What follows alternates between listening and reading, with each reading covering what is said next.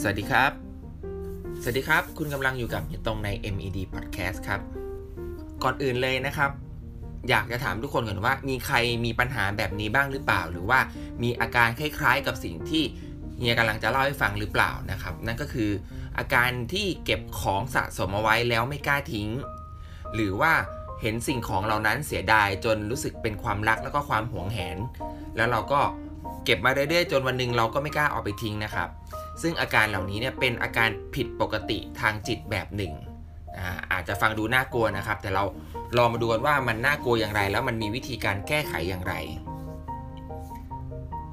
โรคนี้นะครับในทางการแพทย์เนี่ยเขาเรียกว่า holding disorder หรือว่าโรคเก็บของสะสม ซึ่งโรคนี้เนี่ยจะมีเป็นอาการทางจิตที่มีอาการชอบเก็บของสะสมต่างๆ เอาไว้มากมายเลย แล้วก็ไม่กล้าที่จะทิ้งอะไรเลย แล้วก็รู้สึกว่าทุกสิ่งทุกอย่างนั้นนะครับ เป็นสิ่งของที่จำเป็น เป็นสิ่งของสำคัญในชีวิตของเรา ซึ่งจำเป็นอย่างยิ่งเลยที่คนที่มีอาการเหล่านี้เนี่ย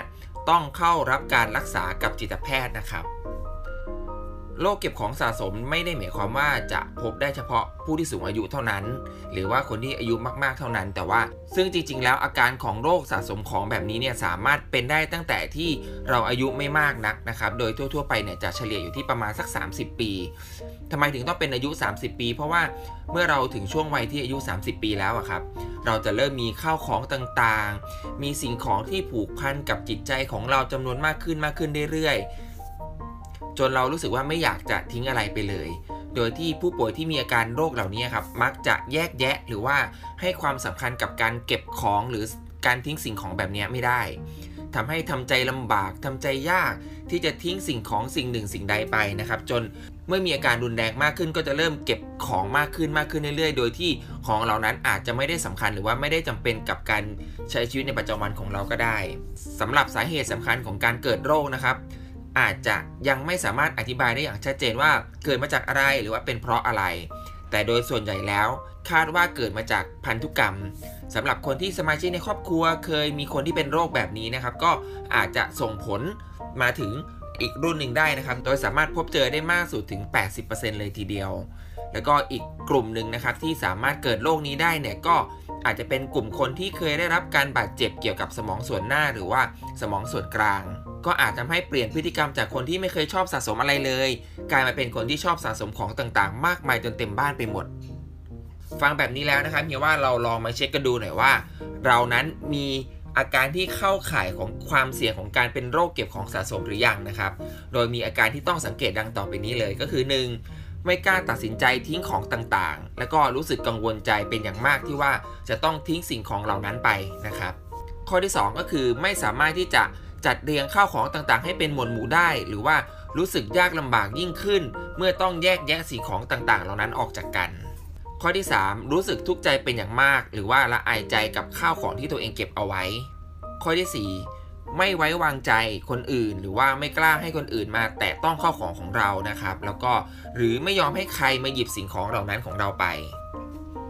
ข้อที่ 5 รู้สึกหมกมุ่นกับสิ่งของต่างๆ เหล่านี้ กลัวว่าถ้าทิ้งสิ่งหนึ่งสิ่งใดไปแล้ว ในอนาคตจะไม่มีสิ่งนั้นมาใช้อีก แล้วก็เมื่อใดก็ตามที่เราเผลอทิ้งอะไรไปนะครับ เราจะรีบกลับมาเช็คทันทีว่า เอ๊ะ เราสามารถกู้กลับคืนมาได้หรือเปล่า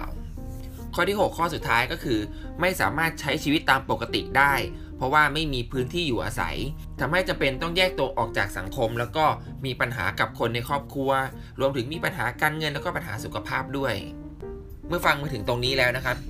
คิดว่าหลาย ๆ คนน่าจะรู้สึกว่า เอ๊ะ อาการที่เราเก็บของต่าง ๆ ไม่กล้าทิ้งของแบบนี้เนี่ยมันจะเป็นโรคโรคหนึ่งที่ว่ามีอาการน่ากลัวขนาดนี้ได้ หรือว่ามันมีโรคแบบนี้อยู่ใน